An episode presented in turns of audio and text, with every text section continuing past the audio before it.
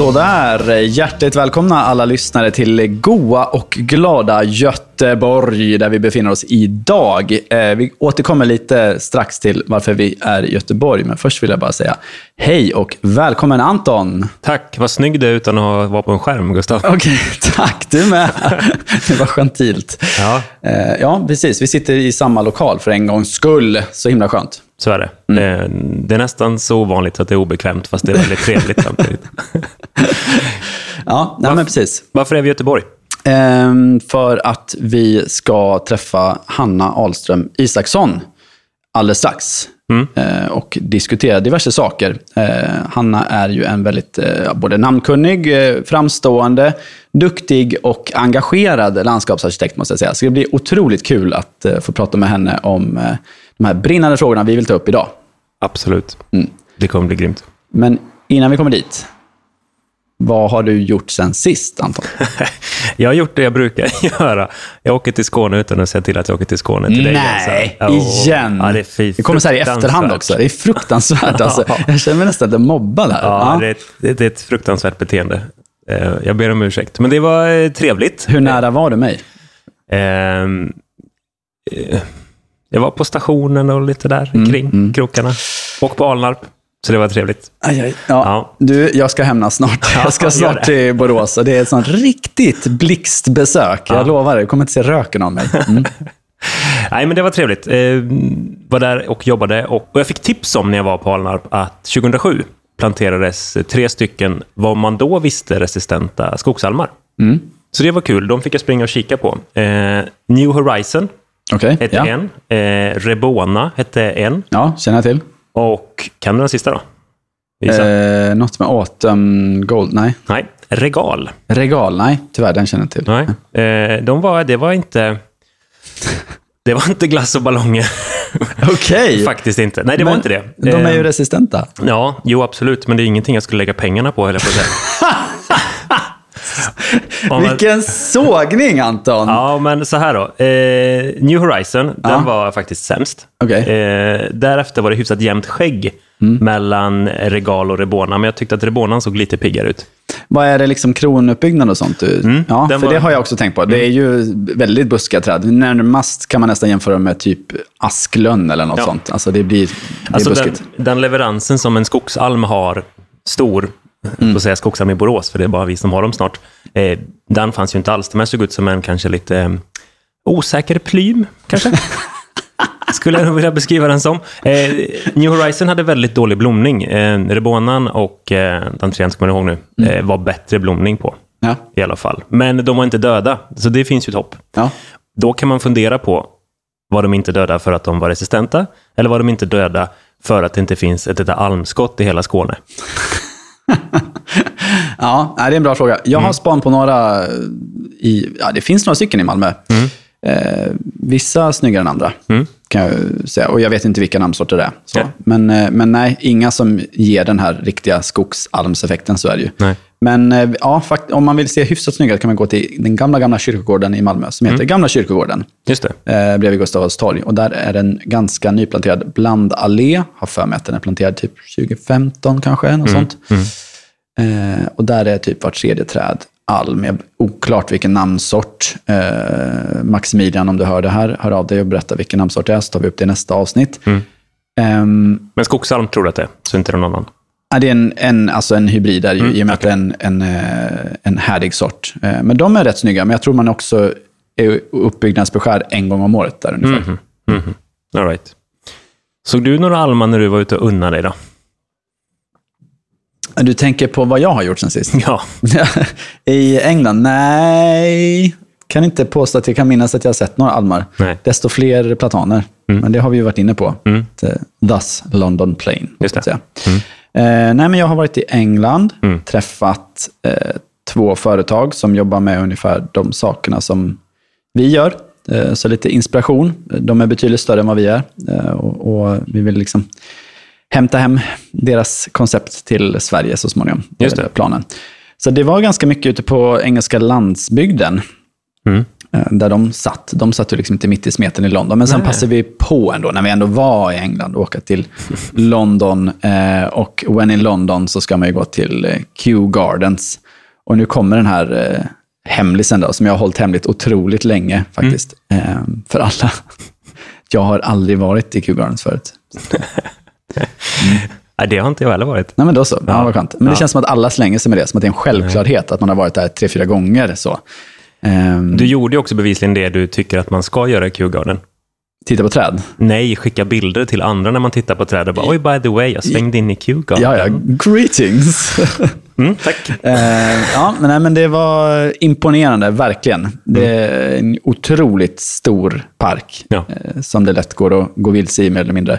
Och just det här siktlinjerna eh, och att de har liksom eh, Cedar Lane och den är säkert typ en och en halv kilometer lång då med olika cedrar och sen har de ekarna i sin rad. Liksom. Nej, men det, det är väldigt, väldigt eh, imponerande måste jag säga. Mm. Eh, och eh, hittade faktiskt två av de här golfträden som vi pratade om i förra avsnittet. Mm, okej. Eh, Jag hittade säkert flera av dem också, men, men två av dem som var väl lite så här osäkra på härdigheten och så, eh, var ju till exempel då mandaringranen, Cunninghamia lanceolata, Ja. tog jag kort på där. Mm. Så jag vet jag att jag har sett den. Var, du var ju sugen på den och k- kika Ja, lite mer på den. Det var- väldigt eh, snygg. Väldigt så, inte de här stickiga barren, utan lite mjukare, lite fladdrigare, Mm. ja, eh, lätta barr. Trevligt. Mycket trevliga. Ehm, och sen så fick jag även se såklart Magnolia grandiflora. Fick, kunde man även se inne Mm. i centrala London. Eh, riktigt, riktigt fina. Det fick vi faktiskt skicka till oss här, en, en bild på en eh, Magnolia grandiflora som står i Malmö. Så det, bevisligen kanske den funkar på ett riktigt gynnsamt läge. Mm. Kan vi också passa på att säga. Kul. Innan jag lämnar England helt så vill jag bara, nu har jag chansen här i eten att fullkomligt håsa en växt. Kör. Ja. Nej, men man måste ju få bjuda på sånt som man har hittat längs med vägen. Så att Just säga. Ehm, vi var ju ute mycket på landsbygden och det var liksom otroligt läcker gul blomning precis överallt. Men ju kargare landskapet var, ju jävligare växtbäddarna var, ju, ju sämre det var. Liksom, sämre förhållanden.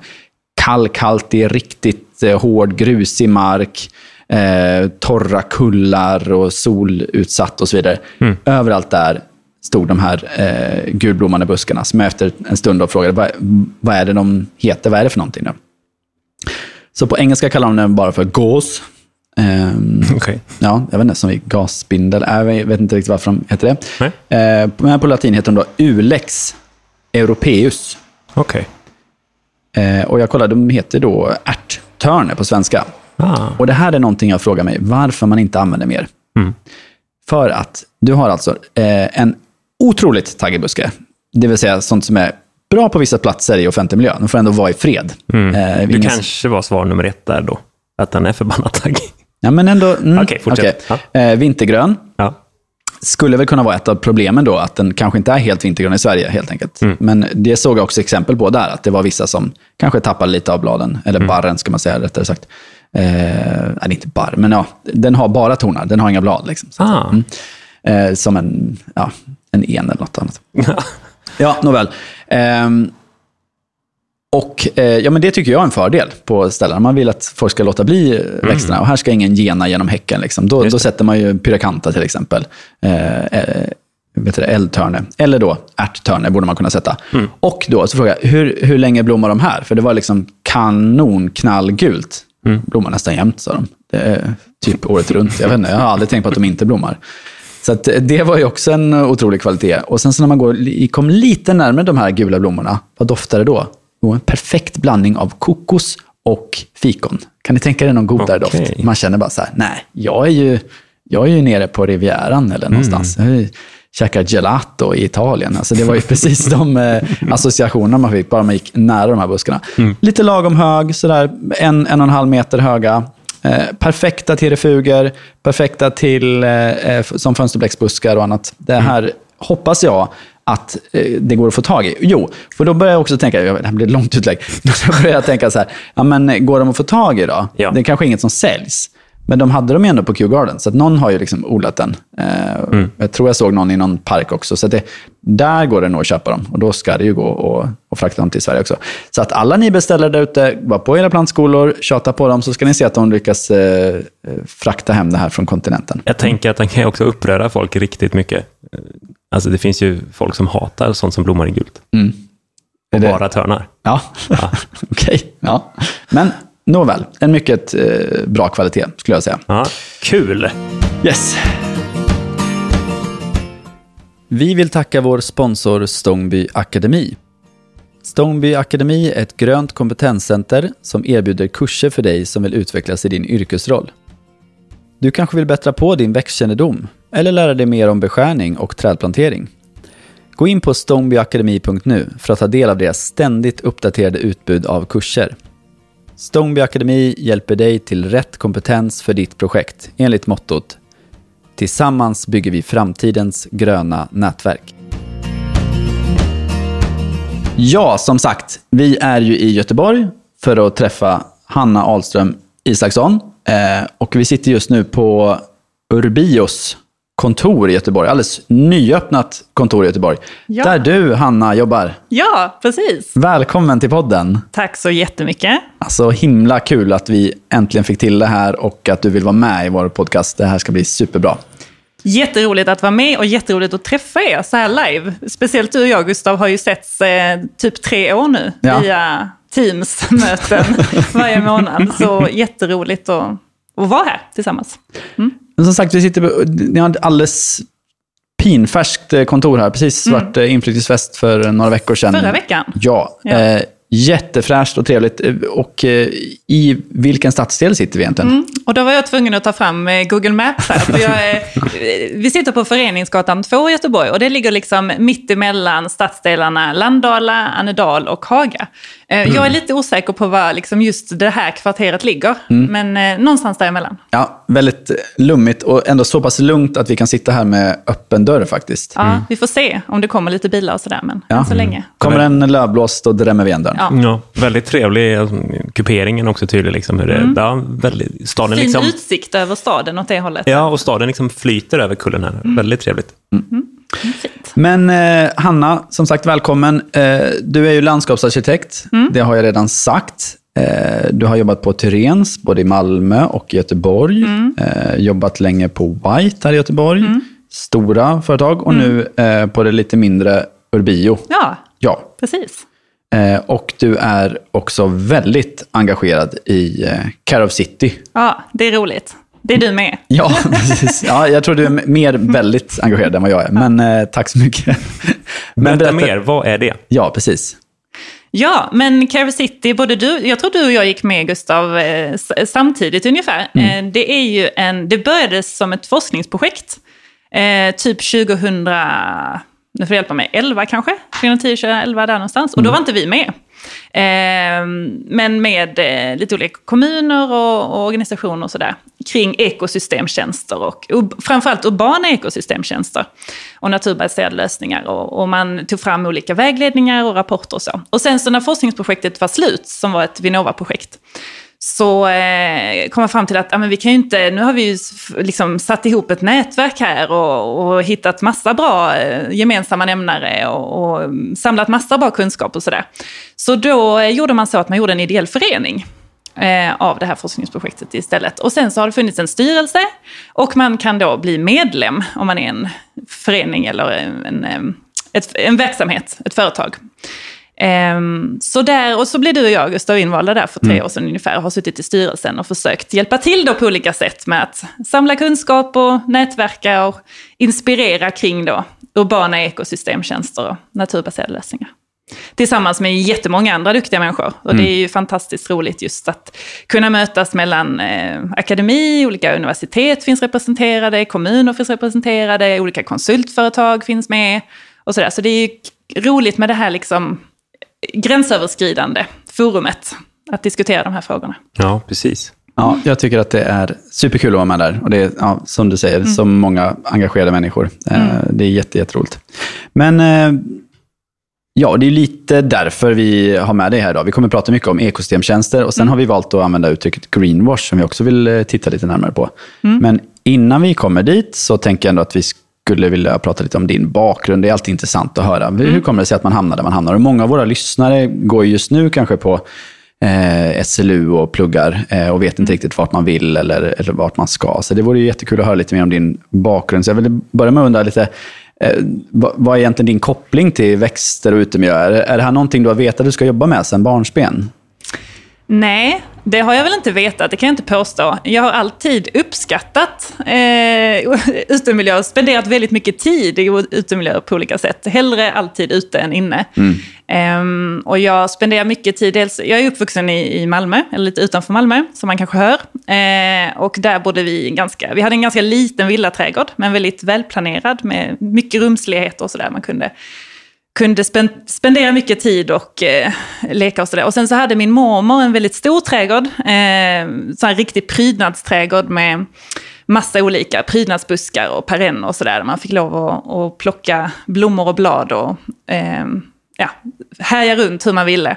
Och min farmor och farfar hade en så här nyttoträdgård med massa, massa fruktträd, bärbuskar, bärplantor, grönsaker och sådär. Där man också var ganska aktiv, liksom att man planterade och sådde och man skördade och, och var med hela tiden sådär. Ehm, så det har väl absolut eh, spelat roll, tänker jag. Eh, och alla de liksom, upplevelserna. Och, man har lärt sig förstå kanske eh, naturen och hur den funkar och, och så. Så det har väl spelat roll. Men sen att jag skulle bli landskapsarkitekt, alltså det, du berättade för mig på lunchen här Gustav, hur du, du liksom successivt hade kommit fram till ditt beslut. Och jag kan inte säga att det är en så här rak eh, beslutsfåra, utan jag halkade nog lite in på det där. Jag tyckte det var roligt att rita. Jag ritade liksom lite, alltså redan i högstadiet, lite hus och lite mm. trädgårdar och lite sådär. Ehm, men det var väl intresset för det levande, tänker mm. jag, som tog mig till utbildningen och sen vidare i livet. Så eh, ja. Fantastisk sammanfattning. Jag tror ingen har sagt det lika bra. Alltså det, intresset för det levande, det är ju det självklara svaret egentligen. Ja, ja. Eh, verkligen. tack för det, det ska jag börja använda när folk frågar mig. Mm. Ja, verkligen superbra. Um, Ja, men som sagt, du har jobbat som eh, landskapsarkitekt, eh, ja det är några år nu i alla fall. Mm.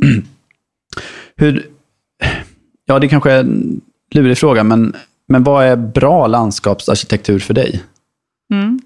Det är en lurig fråga. Ja. Ehm, men jag tänker att för mig är nog landskapsarkitektur generellt så, eh, handlar mycket om att kombinera många olika aspekter till mm. en fungerande helhet men också en vacker och attraktiv helhet. Mm. Och också göra det genom att utgå från vad som finns på platsen. Och det kan ju vara, liksom det, det kan vara sociala aspekter, det kan vara ekologiska aspekter, det kan vara ekonomiska aspekter och sådär. Och att landskapsarkitekturen samlar allt det där och skapar den där helheten. Och jag tänker ju, ju bättre man gör det, ju bättre blir ju landskapsarkitekturen på något sätt. Um, så ibland pratar jag om värdetäthet, eller eh, multifunktion eh, och sådär. Och vissa har jättesvårt för det begreppet och tycker det är, så kan vi inte jobba och sådär. Men jag tycker det ändå, jag gillar det. Mm. Eh, och jag pratar ganska ofta om det, för jag tycker att det på något sätt visar att när vi jobbar speciellt i städerna som blir allt tätare och sådär så kan vi liksom inte kosta på att en gata, gatan här utanför, det kan inte bara vara en hårdgjord yta utan den måste också funka för att ta hand om skyfall och den måste också funka för att reglera lokalklimat och buller och det där. Och det kan vi ju göra, det är bara att vi gör det inte i så stor utsträckning idag. Och där kan man ju få in liksom multifunktionen då, att en gata är inte bara för någonting för tunga fordon eller motorfordon att köra på, utan den måste också vara upplevelserik så att vi vill promenera och cykla. Den måste kunna ta hand om de här då, eh, leverera ekosystemtjänster då som vi kommer in på sådär.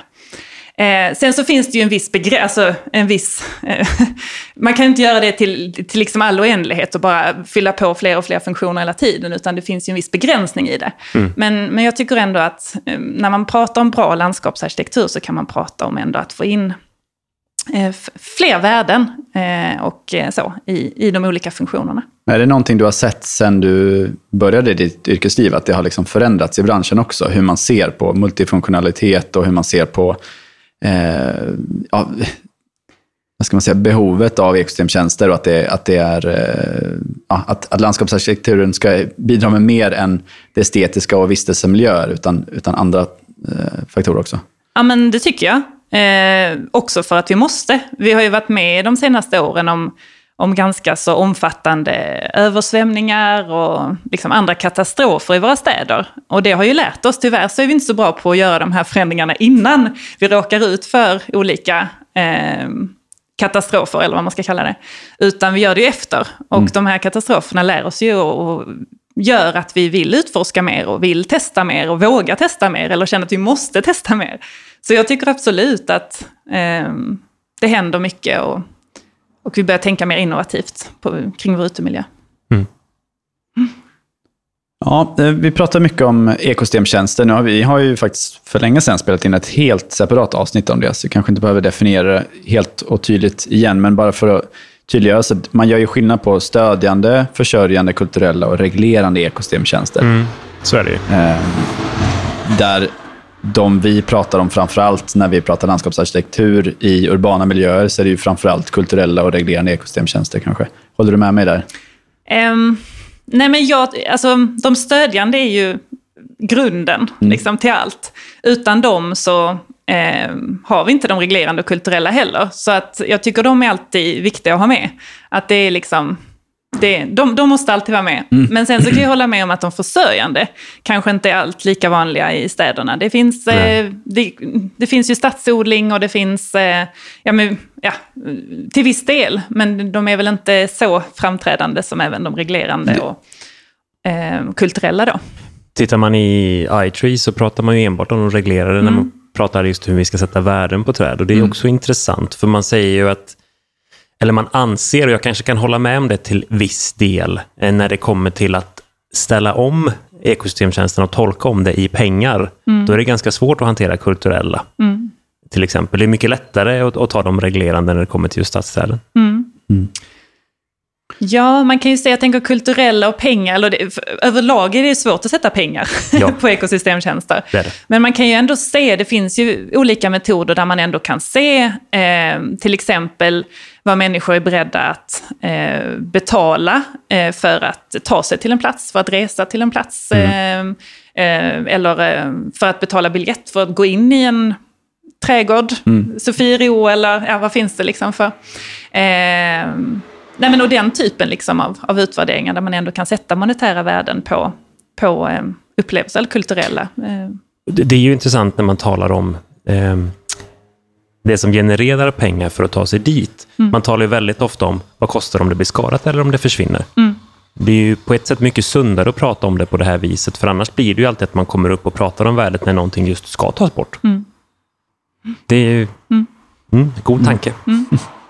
Men jag, jag tänker ofta på det här, eller faktiskt på senare tid tänker jag på det, att eh, jag har alltid förknippat ekosystemtjänster med vad växterna och djuren ger oss. Liksom. Det, är, mm. det är ju för människans skull. Mm. Eh, men sen tror jag många, jag vet inte om det är att de har blandat ihop det eller, eller att det faktiskt är en ny definition av begreppet, men att man även pratar om att, liksom, att vi i staden kan skapa ekosystemtjänster för flora och fauna i sig. Liksom.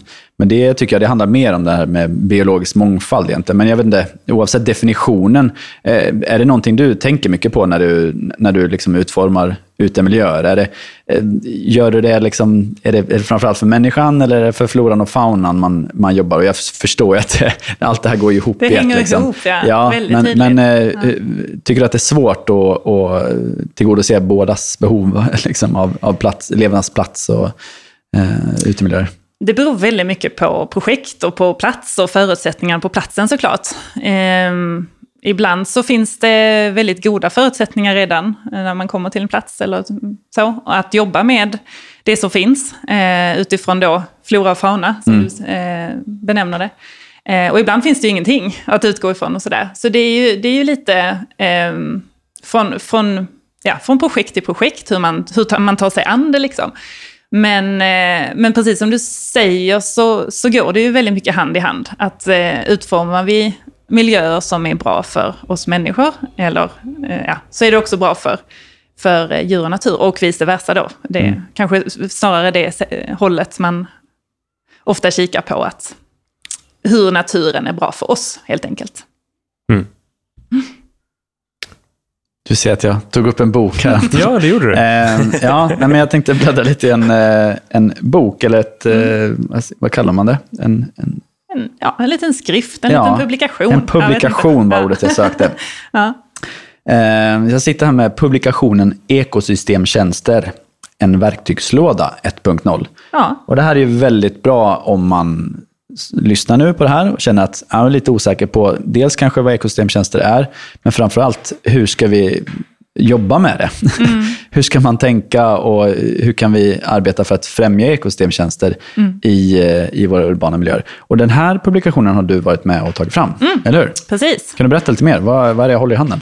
Ja, nej men det är ju precis, du beskrev det väldigt bra tycker jag. Ehm, det är en samling av massa olika verktyg som finns tillgängligt för att eh, i olika skeden och i olika skalor kunna arbeta mer aktivt med att både bevara och utveckla ekosystemtjänster. Då. Och den här fokuserar på den urbana miljön, men många av de här verktygen funkar ju, eller den byggda miljön mm. eh, beskriver det som, för, bara för att avgränsa oss lite. Men eh, många av verktygen fungerar naturligtvis i massa olika typer av miljöer.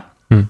Men den kom till för att eh, ja, men egentligen skapa en överblick det kan vara, jag har upplevt att det kan vara svårt, eh, beroende på vem man är och vad man jobbar med, eh, att hitta verktyg eh, mm. för att jobba med de här frågorna och hitta en process och sådär. Eh, och det, den, det kan ju se väldigt olika ut beroende på just eh, vad man jobbar med dagligen och sådär. Ehm, så, så det här är liksom för att försöka jag skapar en överblick. Om jag jobbar i tidiga skeden i stora skalor, vad finns då till hands? Och, om jag jobbar med projektering eller gestaltning eller analys och så vidare. Så vi har försökt liksom dels hitta alla de verktyg som finns i Sverige. Eh, och det har vi inte hittat alla, men vi har hittat ett 60-tal ungefär. Mm. Eh, så det är ganska många, exakt. Det trodde vi faktiskt inte när vi började. Eh, och sen så väldigt kortfattat eh, beskrivit varje verktyg på en sida var eh, med samma sju underrubriker också för att man ska kunna jämföra dem med varandra då. Bara, när vi pratar verktyg här, det är ju inte sekatörer och liar vi pratar om. Utan det, det är... Man kan säga metoder och ja. liksom olika typer av arbetsverktyg mer i den liksom, eh, Ja, men till exempel som grönytefaktor är med, eller ja. ester är med. Mm. Eh, och och iTree som vi pratar ganska mycket om i den här podden. precis, också. Mm. Vem, eh, men mottagaren är egentligen då andra praktiserande? Ja, eh, fokus har varit, den här har skickats ut till alla Sveriges kommuner. Mm. Eh, så eh, fokus har väl varit de, den målgruppen så, men eh, vi ser ju att eh, konsulter och mm, även folk som jobbar på län, där verktyg för liksom, människor på, som jobbar med frågor på länsstyrelser eller på mer region, eh, regional nivå och sådär. Eh, men allt från eh, strategisk planering till projektering och förvaltning, liksom. hela, hela skalan. Ehm, och, sen så, och detta är ju verktyg fram till hösten 2021. Och redan nu så liksom hör man att ja, men det, det dyker upp nytt hela tiden. Och det var också flera verktyg som inte kom med i den här första upplagan. Så det händer mm. ju mycket. Men eh, det är i alla fall en, en första överblick på vad som finns. Jag kan passa på att säga till alla att eh, även om man nu inte har den här i tryckt format så mm. finns den ju gratis att ladda ner också. Det gör den. Den finns bland annat på Care Citys hemsida. Mm. Man kan kika. Mm. Så ett eh, starkt tips om man känner sig lite osäker på det här med ekosystemtjänst. Eller ja, även om man är väldigt säker på det, skulle jag säga att man behöver den här. Eh, det är en väldigt, väldigt bra sammanställning av Man kan verktygen. få lite tips kanske i alla fall. En, en grej jag ganska ofta ställs inför, som jag tycker är väldigt intressant, det är precis det du var inne på, att man blandar ihop ekosystemtjänster och eh, biologisk mångfald. Mm. Och att man också ibland ställer dem mot varandra. Bara, ja, ja, här finns det en leverans av ekosystemtjänster men ingen biologisk mångfald. Ja, för frågar, frågar du mig så säger jag att biologisk mångfald är en stödjande ekosystemtjänst. Det är, så skulle jag definiera det. Men, mm. Eh, Den bilden delar jag också. Okay. Eh, faktiskt. Men, men det är lite olika. För mm. också nu i den här vägledningen till exempel, eller verktygslådan som vi kallar den då, då har vi utgått från eh, den vägledningen som Boverket tog fram 2019. Eh, och där de identifierar då, 22 eh, stycken olika ekosystemtjänster. Och då är det precis som ni säger att eh, där ligger ju biologisk mångfald som en av de stödjande med, med med sin ikon och allt så. Men Naturvårdsverket till exempel har ju mer eh, biologisk mångfald som en förutsättning för ekosystemtjänster och inte mm. som en eh, ekosystemtjänst i sig. Eh, så det är lite, lite olika syn på det. Men det är kanske okej. Okay. Det, det viktiga är att man har förståelse för vad biologisk mångfald bidrar med mm. eh, och hur viktigt det är. Jag tycker ofta man hamnar i det när man kommer ner till växtvalsfrågor, alltså inhemskt och exotiskt material. Det är ofta där mm. man liksom går i kanske lite clinch med de som kanske inte delar uppfattningen. Mm. Ja, men sen, och vi går ju ofta i fällan att vi, ja, det finns liksom ingen anledning att fastna i den typen av diskussioner mellan varandra, vad begreppen betyder kan jag tycka, när vi, när vi egentligen är överens om samma sak. Det, detsamma gäller lite det här grön infrastruktur som man pratar ganska mycket om. Mm. För mig är grön infrastruktur är ju liksom även för människan, att det är, det, ja. det, det är hur växtligheten i en stad hänger ihop eh, och hur dess ekosystemtjänster hänger ihop och så vidare. Men frågar någon annan så kan det vara egentligen bara en grön korridor för en viss typ av eh, fauna till exempel. Det är det som är den gröna infrastrukturen. Så där är vi inte helt... Det kanske krävs lite SIS-standarder och sånt där och definiera eh, uttrycket lite mer. Jag vet inte. Gustav, nu låter du som tydlig. en konsult när du ska sätta standard på allt.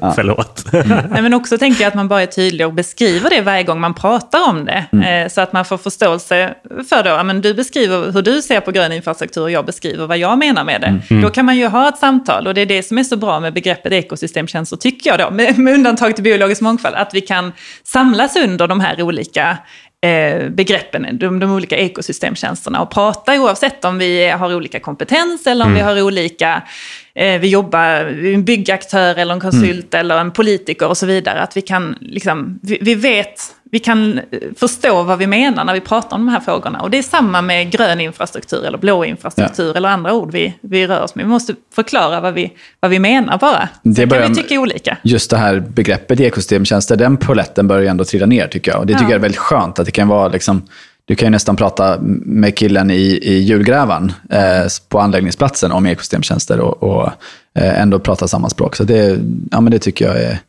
eh, toppen att det har spridit sig så pass som det har.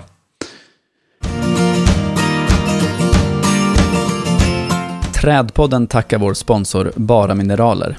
Ett företag som står med båda fötterna på jorden i både tanke och handling. Bara Mineraler utvecklar produkter som är sprungna ur mark och mylla för att skapa levande och jordnära stadsrum. Besök baramineraler.se och inspireras av projekt byggda på goda grunder. Tack Bara Mineraler. Utan ert stöd hade vi inte kunnat göra Trädpodden. Um, vi ska utveckla det här ämnet lite och komma in på lite tuffare frågor tror jag. Mm. Eh, jag har väl valt att kalla det greenwash, vilket vi mm. så här på lunchrasten, vi och Hanna kom på att det kanske är lite fel val av uttryck egentligen. Eh, googlar man eh, greenwash så är det ju i stort sett, eh, tänker stor läskproducent eh, sätter en grönt klistermärke på sin burk och säger att de eh, klimatkompenserar eller något liknande. Eh, men att det stämmer inte riktigt i, i, i, i verkligheten. Och det blir alltså en falsk marknadsföring om man marknadsför någonting som grönt och hållbart fast det inte är det. Eh, och det är ju alltså en väldigt kan man säga, medveten eller aktiv eh, sak. Så, att, eh, så, så definieras väl helt enkelt greenwash. Men när, vi, ja, när jag kallade till den här intervjun och när vi tog upp ämnet, så då tänkte jag mer på eh, den här lite mer oavsiktliga greenwashen. Eh, I alla fall det som i vår bransch oftast är oavsiktligt. Att man kanske vill väldigt väl, man vill plantera grönt, men sen av olika anledningar så Eh, så, så ges inte alltid de förutsättningar det behövs och slutresultatet blir alltså inte alls grönt. Så att, eh, till exempel att en, eh, en, en byggherre kan få en byggrätt eh, på någonting som ska bli väldigt grönt och fint, men att man sen inte följer upp hur, hur pass grönt och eh, hållbart det här projektet blev. Det är ju i sin tur en slags greenwash, skulle jag vilja säga. i alla fall. Jag håller nog inte med. Jag tror det finns avsiktlig greenwash. Nu är det någon som börjar spika här. Ja, han, han är nog snart klar. Sätter med ja. en skylt. Det är lugnt. Ja, bra. Han är klar. Jag tror faktiskt att det finns avsiktlig greenwash i den frågan, precis som när det kommer till att få igenom byggplaner eh, hos kommuner.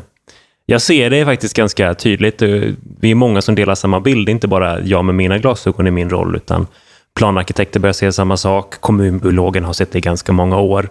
Eh, jag tycker det kommer fram till egentligen att man behöver ställa en motfråga. Vad av det här är ett byggbart, två, vad står kvar om tio år? Mm.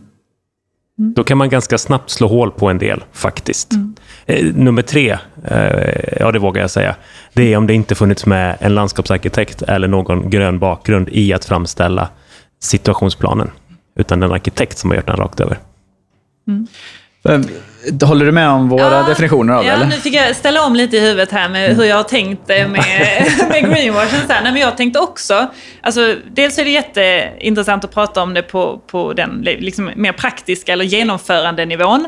Men jag tänker också så här att vi, ja, men lite det vi pratar om egentligen när vi pratar om ekosystemtjänster, att, att det är väldigt många som ehm, rör sig med de här liksom, hållbarhetsbegreppen. Vi har sagt grönt här säkert hundra gånger redan i den här podden. Precis. Men vad menar vi med Precis, grönt? vi har inte definierat det. Nej, och så här, eh, det är många som säger till exempel, men vi, eh, man ser på allas hemsidor i princip, vi är, det, vi är det grönaste byggaktören i Norden, eller vi är den eh, mest hållbara konsulten i Sverige, eller vi är så här.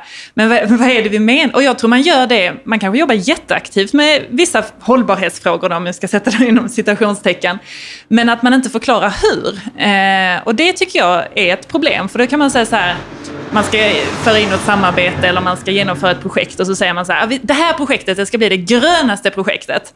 Ja, men vad menar vi då, då? Är det att det ska vara förnyelsebar energi eller ska vi jobba med biologisk mångfald? Eller ska vi, eh, ja men vad handlar det om egentligen?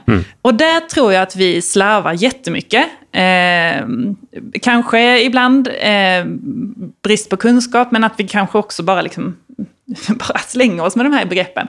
Och då blir de ju urvattnade istället för att Ja. fylla dem med mening. Och egentligen, jag tror inte det är något fel på själva begreppen. Jag tycker det är ganska bra begrepp. Alltså hållbarhet kan man säga så "Ah, vi kan inte prata hållbarhet. Jag har inget bättre ord för för hållbarhet. Jag tycker egentligen det är ganska bra. Men jag måste ju fylla det med vad jag menar när jag pratar om det. Och det tänker jag liksom genomsyrar från, från egentligen eh, företag, om man pratar om den ursprungliga greenwash, eh, då, företagsprofiler och företagsidentiteter, till genomförande och förvaltning av, av olika projekt. Liksom att man, att man inte riktigt definierar vad det är man menar. Eller vad man, att, och att det då inte blir den här samsynen. Eh, Att man inte kan sätta samma mål och jobba framåt med det. Och då blir det inte långsiktigt fungerande eller hållbart. Då, då brister det ju någonstans. Det, det måste finnas kopplingar mellan de olika skedena.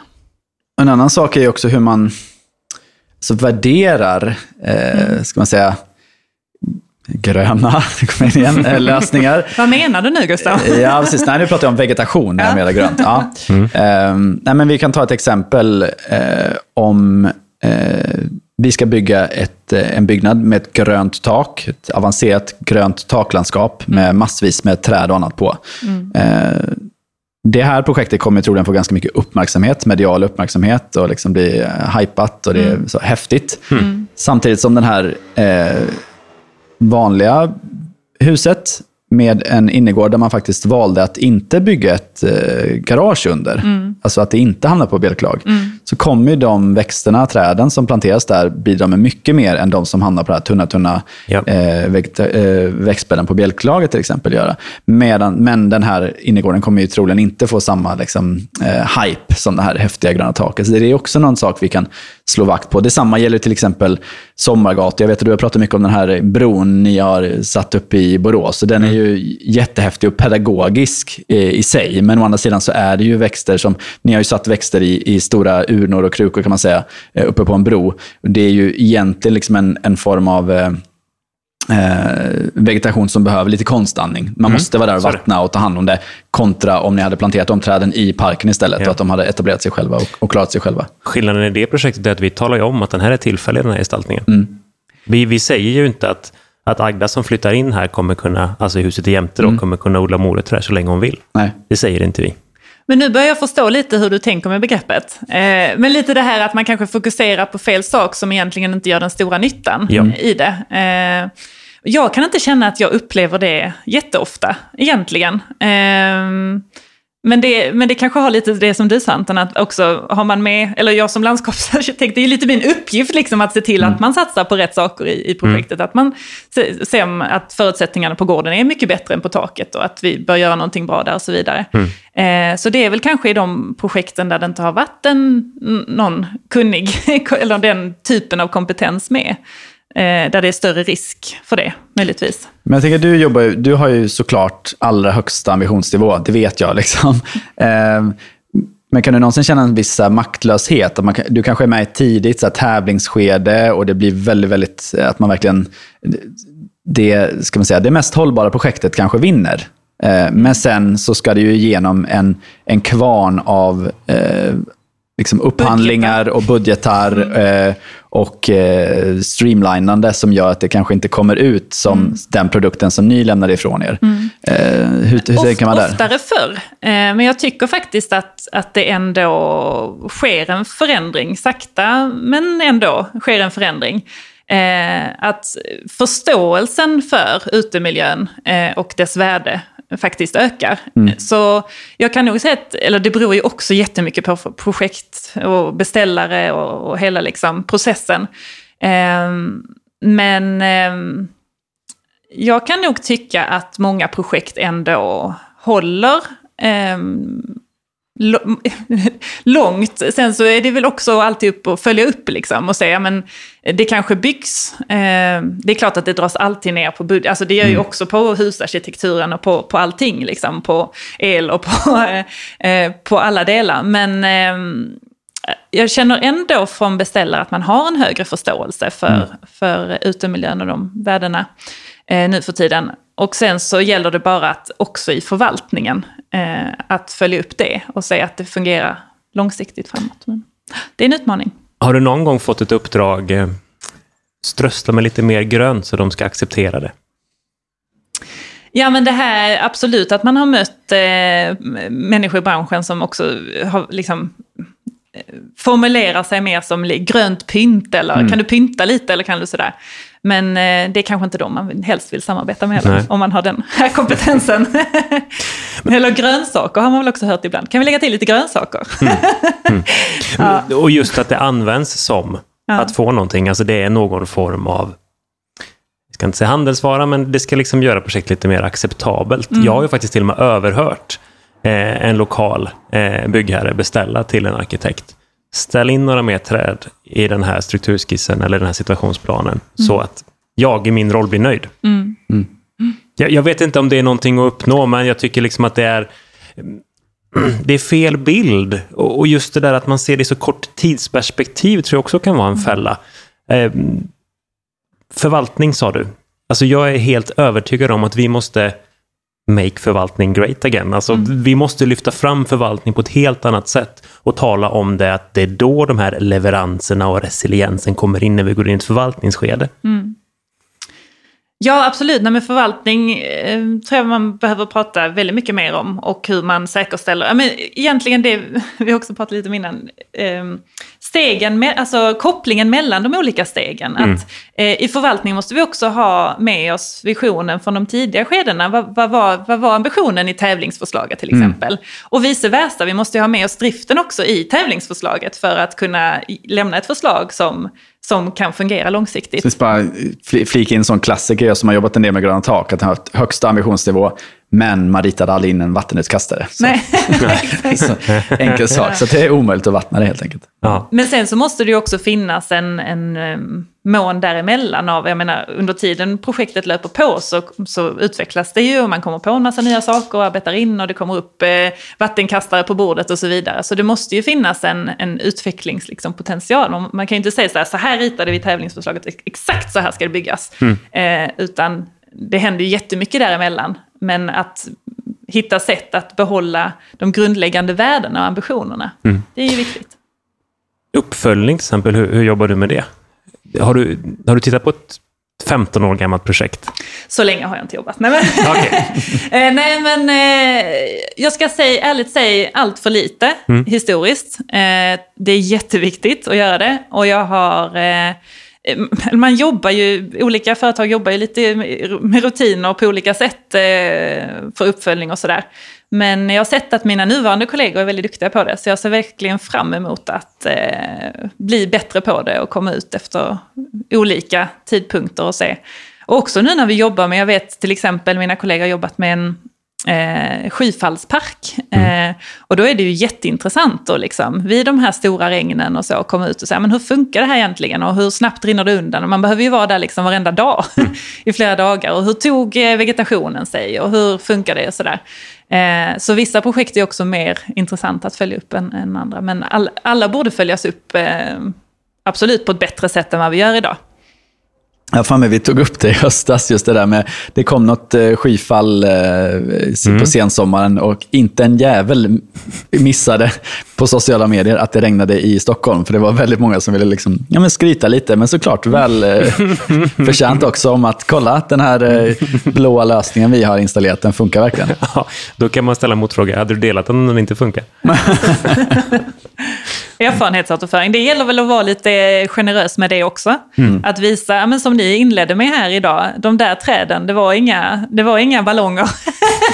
Eh, Nej, men det var att man måste ju också visa de dåliga exemplen. Ja. Eh, för annars så lär vi oss ju ingenting på det heller. Nej. Så där tror jag också att vi måste vara mer generösa. Mm. Det ligger någonting i det du säger. Mm. Att eh, nej, det rann åt fel håll. Eller det, det, det dog. Ja. Så. Ja. Det lär vi oss minst lika mycket av. Det är mitt mål i min egen trädgård, att ha ihjäl så mycket träd det bara går. Och så undrar varför dog de? Mm. jag, jag, menar, jag har haft ihjäl en Alliantus innan den blev förbjuden, ska ja. jag tala om, men det gick mm. inte. Nej. så att, mm. Trädpodden tackar vår sponsor Mareld Landskapsarkitekter Nordens främsta landskapsarkitektkontor och förstahandsval för kunder med högsta ambition vad gäller gestaltad livsmiljö. Är du nyfiken på Marelds många olika tjänster och projekt? Gå in på www.mareldlandskap.se. Tack Mareld Landskapsarkitekter. Utan ert stöd hade vi inte kunnat göra Trädpodden. Jag tänker så här, du har ju varit med i en rad olika projekt och jobbat med massor med olika beställare.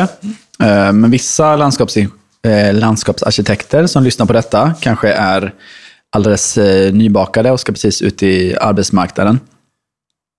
Jag tänker att eh, landskapsarkitekt jobbar ju med en beställning från en kund på något sätt. Eh, och, och eh, och många gånger kanske man där och då, liksom i ett tidigt skede, kan undvika ja, greenwash eller, eller felaktiga beslut, eller vad man nu vill kalla det.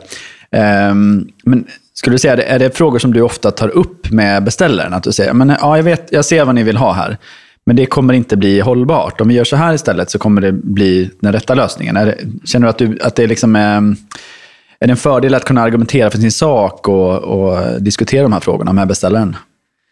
Ja, nej men jag tror att vi ofta eh, får ta, alltså dels lite en så här projektledarroll. Mm. Eh, dels för att vi också har eh, koll på lite olika frågor och kan samordna oss tillsammans med dels beställare men också med andra kompetenser i, i teamet som man jobbar med, med trafik till exempel, har lite koll på med, ja, men, så, och så vidare.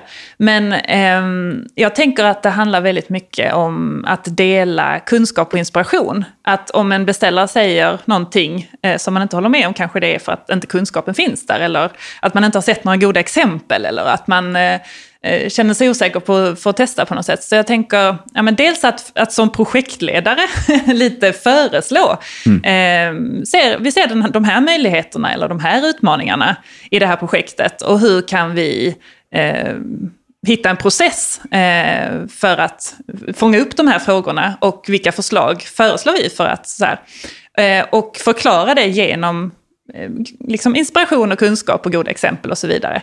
Så vi har både liksom en liten ledarroll och en liten pedagogisk eh, roll, tänker jag. Mm. Eh, och det, det tror jag, men jag tror alltid att man ska verkligen se sig som ett team och eh, hjälpa varandra där. Eh, och inte känna att man, eh, nu tycker vi olika, utan det beror ju på saker att man tycker det. Så dela mer kunskap och inspiration så kommer man längre.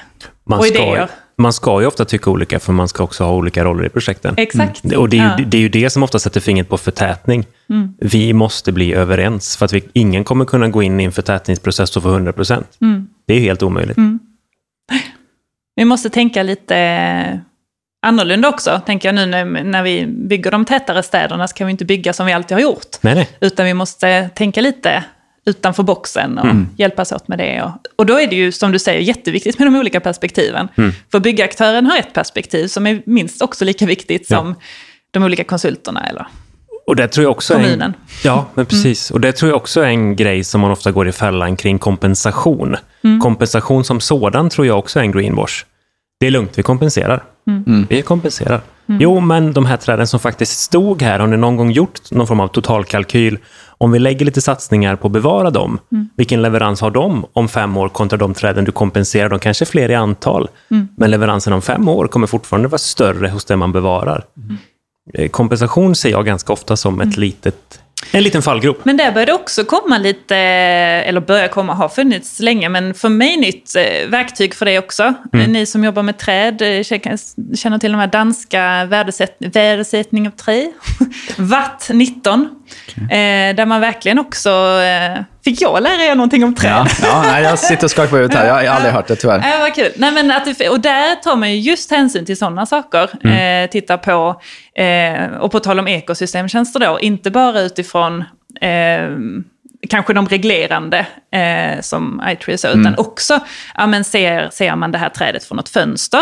Eh, Eller är, är det här trädet väldigt ensamt i sitt område eller finns det många fler? Liksom, så. Eh, och det tänker jag att när, det, när de verktygen också kommer in mer liksom, på ett juridiskt sätt, eh, att vi kan nå längre där. Så, så det kommer verktyg, det finns verktyg. Ja. Jag Ja, klappar på boken här. Den heter ju bara Och ge- 1.0, jag menar, ja, det är ju bara att köra på. Ja, men och, och för att hjälpa oss just med de Ja. fällorna. Mm. Ja, det är bra. Ja. Jag kan ju blotta ytterligare en fälla som jag ofta hamnar i. är ju att så här, Det är lite coolare med träd i hårdgjorda miljöer. För att det är så här, ja, men de, de presterar och vi har byggt mycket. Vi har liksom grävt och lagt ner sten och byggt en skelettbädd. Det är mycket teknik i det. Ehm, och, och ibland så måste jag liksom påminna mig själv om att så här, ja, men det är en försvinnande liten del av träden i staden som står i hårdgjord miljö. Ja. Många av de träden som verkligen presterar, de som verkligen levererar, är ju de som står i parken. Och många gånger kanske det krävs 10-15 fullvuxna liksom, eh, träd i hårdgjord miljö för att kompensera eller för, för att eh, eh, leverera lika mycket som det, det här ensamma trädet i parken levererar. Ja. Och bara göra den jämförelsen också i ett projekt vad det kostar att anlägga ett nytt träd. Ja. Det var det jag skulle komma till också. I den här metoden då, som jag nämnde på danska, fast jag inte kunde det, så, så har de just det. Vilken storlek, eh, kost, alla etableringskostnader, eh, alla etableringsmaterial, Ja. eh, men också ålder eh, och sjukdomsstatus. Allt det där tar man liksom med. Och då är det, ja. Jag tror att man tittar på den danska modellen när man uppdaterar Norrlandsmodellen. För jag har hört namnet innan. Eh, jag läste eh, Stockholms stad kom ut eh, med sina trädmål. De släpptes strax för, eh, för någon vecka sedan. Jag skickade dem till dig, Ja, det. Ja. Eh, Det var en artikel i och för sig, men ändå, det tyckte jag var intressant. Då la man också ut vad ett träd i hårdgjord miljö kostar. Sa de rakt upp och ner. 155 000 kronor per träd i Stockholm. Det är Stockholm det. Ja, det är Stockholm. Eh, gatuprojarna hade strypt mig, man sagt det. De stryper mig när jag säger 40. Eh, Men det är också det är ett sätt- att ställa om kalkylen. Men vad kan du få för 155 000 någon annanstans? Eller vad, om du lägger 155 000 på att renovera växtbädden här. Du kommer ganska långt med de pengarna. Ja, ja precis. Och just det här att man ska ja, ersätta ett träd med två träd. Ja, men, nej, det kanske inte är det som är det rätta i detta fallet. Det kanske är att liksom, lägga krutet på att, som du sa, förbättra en växtbädd eller, ehm, eller plantera träd någon helt annanstans Ja. istället. Och du, ja, nu har vi pratat om massa saker tillbaka, men det lägger också, sätter också fingret på, om vi kan titta på trädkronstäckning till exempel. Då kan ju en björk som är 70 år och så här stor i den här miljön vara mer värd än en björk som står 400 meter bort i en annan typ av miljö. Vi behöver också verktyg för att värdera träden på den fysiska platsen. Framförallt, vilka har närhet till den här björken? Nej, men digitalisering i all ära, det är ju, vi har ju jättemycket verktyg och metoder för att jobba från, från våra skärmar. Och nu eh, under dessa senaste två, tre åren så har vi ju blivit extra duktiga på det. Liksom.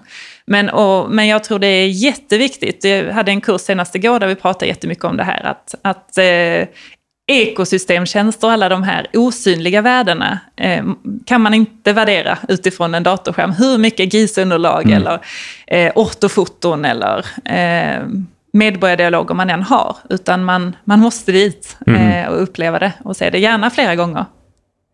Så det är en superviktig grej. Okej, en eh, sista fråga eh, på, på det temat, då, när du ändå lyfter den frågan. Brukar du själv liksom alltid besöka platsen du ska gestalta innan du börjar med gestaltningen? Ja. Mycket bra. Ja. 10 miljoners frågan. Ja. ja. ja men det... Dagens kortaste svar. Mm. Ja. Mycket, mycket bra. Jag tror att vi ska börja runda av. Anton kollar på mig lite. Ja, jo, nej, men det kan vi absolut göra. Men jag är lite sugen nej. på... Eh, nu är coviden borta. Man får ut och röra på sig. Mm. Har du något tips om man vill ut och titta på bra ekosystemtjänster? Ja, nej men som sagt det var länge sedan man var ute och reste. Men jag tycker att, eh, vi pratade lite här på lunchen om, om Malmö och Köpenhamn och så här, det händer väldigt mycket. Eh, och på tal om det här att eh, agera utifrån katastrofer så har ju Köpenhamn jobbat jättemycket mm. med eh, skyfallshantering och har många fina exempel på det. Och det var länge sedan jag var i Köpenhamn själv, så jag är väldigt sugen på att åka dit och se, se, just följa upp, se hur det har utvecklat sig de senaste åren här. Eh, men där tycker jag det finns, det är väl ett bra, ändå ganska nära resmål att, att eh, åka till och inspireras av och eh, lära sig av också efter några år, hur det ser ut på olika platser. Kan du till och med namnge en adress i Köpenhamn, eller en plats? Eh, ja, men vi pratade lite om Tåsinge plats här va? Mm. Mm. Eh, innan, klimatkvarteren där. Eh, det, jag såg det för några år sedan, kanske två, år, två tre år sedan, ja, något sånt där, senast man var ute och reste. Mm. Så det ska bli kul att komma tillbaka och, och se hur det har utvecklats. Där vet jag att man också jobbar ganska aktivt med skötselplaner. Mm. Ehm, så det är spännande att se hur det har funkat. Jag har till och med guidat våra politiker där. Det var mm. väldigt bra. Mm. På tal om att just visualisera det man snackar om. Mm. Ja, men det är ofta ett, ett gott exempel att ta upp utifrån olika perspektiv mm. också. Mm. Eh, alltså, och, och de ekonomiska aspekterna. Ja. Eh, till exempel också. Hur det, mm. liksom, hela områdets eh, attraktivitet ja. har lyfts. Och eh, hur människorna är stolta över sitt område och har tydliga identitet. Sådär. Så det finns många aspekter på till exempel ett sånt, det är en sån skit, plats. Ja, det är skitbra. Tyvärr kanske mm. det är det tråkiga beviset på vår reaktiva stadsplanering då, mm. möjligtvis. Ja, men exakt. Det är När så. ska vi lära oss? Bättre sent än aldrig. Ja, mm. ja. ja. Mm. härligt. Eh, stort tack, Hanna Ahlström Isaksson. Det här var en ja. otroligt intressant diskussion. Jag tror vi skulle kunna spela in två, tre avsnitt till bara på det här ämnet. Så att, Let's do it. Ja, precis. Ja, men verkligen. Låt oss återkomma till Göteborg. Mm. Vi flyttar in här. Ja. ja. Ni är så välkomna. Ja, men tack själv, jättekul. Supernice. Tack. Ha det så bra. Så hörs vi nästa vecka. Mm. Ciao, ciao. Hej, hej.